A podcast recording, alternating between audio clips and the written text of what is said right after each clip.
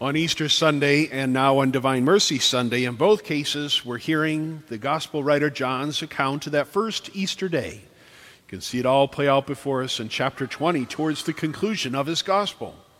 And what we see is not celebration, but a great deal of confusion, grief, shame, and blame. It started in last Sunday's Gospel when Mary Magdalene was the first to come to the tomb. She wasn't coming there to celebrate the resurrection. She was coming there fully expecting to find a corpse. Jesus had been buried with great haste on that Good Friday afternoon. All the work had to be finished before the sun went down and began the Passover Sabbath. So, bloodied and sweaty, they simply wrapped him in the shroud and put him in someone else's tomb. Now she has come with things with which to wash him and to anoint him and prepare his body for the more proper burial that she feels he deserves. To her amazement, the stone has been rolled away. The tomb is empty, save for that bloody shroud. She doesn't go around saying, He is risen. He did just what he said he would. Instead, she runs around the garden looking for him. Not looking for him alive, but looking for his body. That is why she says to he whom she thinks to be the gardener, They have taken the body of my Lord. I don't know where they put him. Turns out that gardener is the risen Christ, but she doesn't know it until he calls her by name. And then he makes Mary Magdalene an apostle to the apostles. Go and tell them that I have risen from the dead and to go to Galilee and I will meet them there. And she goes and tells them. Peter and John run to the tomb. They see that it's empty. They don't know what it means. And instead of going about in Jerusalem preaching the resurrection, Instead, they've gone back to the upper room, and that's where we pick up the gospel today, later on in John chapter 20.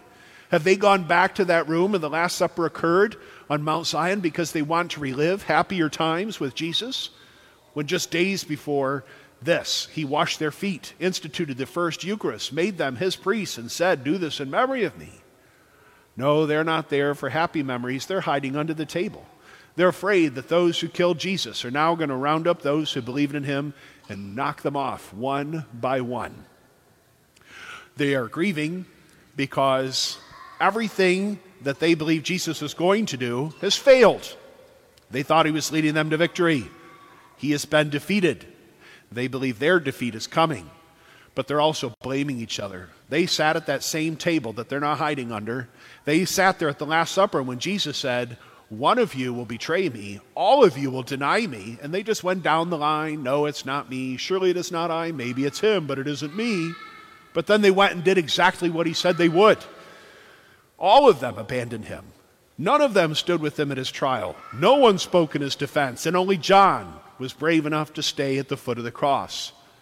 And so, in the midst of all of this, the risen Christ appears to them in that first Easter night. They're not glad to see him. They're afraid of him. They think he's a ghost. What if this is some sort of trick or a hallucination? Seeing their fears, Jesus says to them more than once, Peace be with you. But then John tells us he breathes on them, which seems a very insignificant detail, but it serves two purposes. Number one, that breath shows that this is not a ghost. This is a body. It has lungs. He has air. He can breathe. More importantly, it is John, the gospel writer's way of taking us all the way back to the book of Genesis, with which he seems to have a fascination. Genesis and the Gospel of John both start with the same three words in the beginning. Genesis telling us about the dawn of creation, John telling us about our hopes of a new creation in Christ Jesus. But it's back in Genesis, the second chapter, after God had created light and the universe and the galaxies and the planets. He created man at the beginning of chapter 2 of Genesis. But there seemed to be a two stage process. Adam was created, but he was not yet animated. He was like a statue, a mannequin, lifeless on the ground. Until in Genesis chapter 2, verse 7, God breathes life into Adam's nostrils. And only then is he a man, fully alive. And if we go through the cycle of languages from the original Hebrew, then into the Greek, then into the Latin, then into the English, Genesis chapter 2, verse 7 would say that God breathed his spirit into Adam's lungs. The life giving spirit. That's the breath the breath of God that Jesus had brought to that upper room, a holy wind to drive out the darkness and the fear. It is His Spirit. That is why, after He breathes on them, He says, Receive the Holy Spirit. As the Father has sent me, so I send you. It was His intention that they stay in that room no longer. They're supposed to go out there, be disciples, make disciples, preach the kingdom, baptize someone. But they don't go anywhere. A whole week passes. Doubting Thomas is finally with them on Divine Mercy Sunday, a whole week after he's risen from the dead. And they've gone nowhere. They've saved no one. They haven't preached to anyone. Jesus sees that he has his work cut out for him. Because unless or until he gets these men convinced and convicted that he is risen from the dead, they're not going to be able to convince anyone else.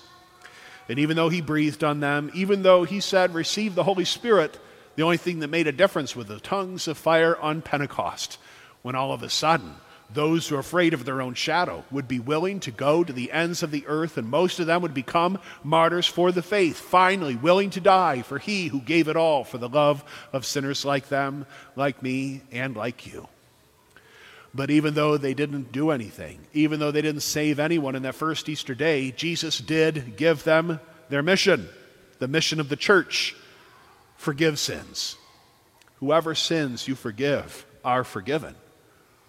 Of course, the Sanhedrin, the Pharisees and Sadducees would say only God alone can forgive sins. But Jesus is God, and He's passing off the baton.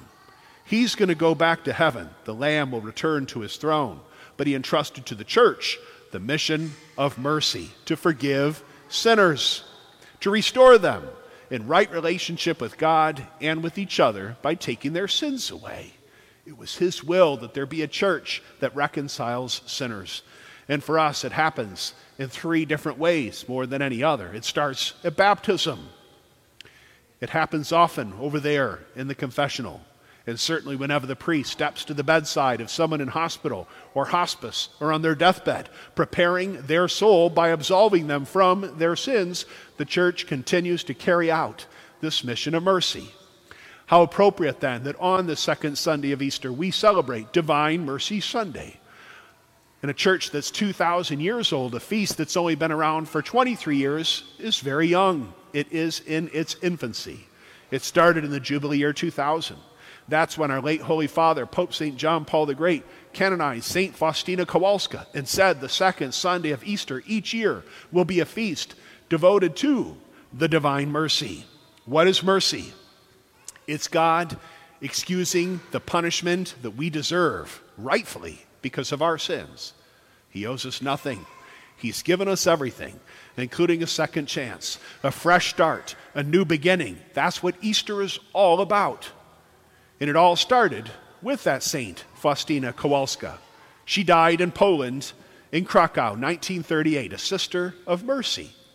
For the last five years of her young life, she kept seeing something in her cell right by her bed most nights before she went to sleep.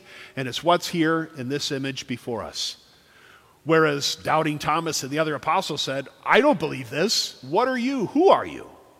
All she could say when she saw that image is Jesus, I trust in you.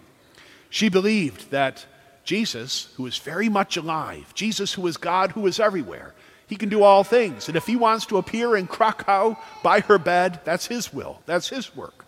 But he had a mission for her, not unlike that which was given to the apostles, and it was to be an apostle of his divine mercy in a world so filled with hatred, in a world like hers that was right on the brink of two world wars, to remind people of the tender mercy of God for us in Christ Jesus. He took the punishment to forgive the ones that we deserve.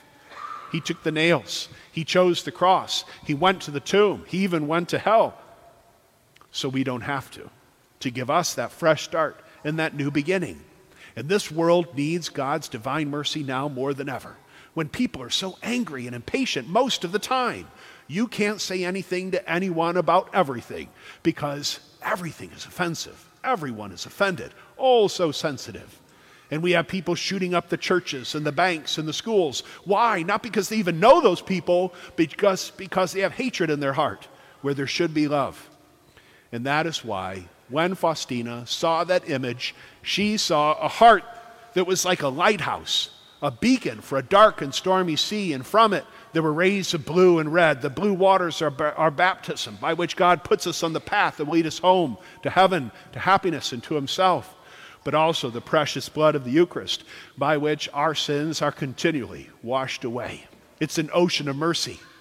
And whereas back in Genesis chapter 6, there was Noah's flood that washed away sinners, in the divine mercy of God in Christ Jesus, the ocean is washing sin away, not sinners away. It is for us that fresh start and that new beginning. And so let us then turn to God's divine mercy in Christ Jesus, that we who have been forgiven might become forgiving and more willing to overlook the faults and failings of others as God has overlooked our own.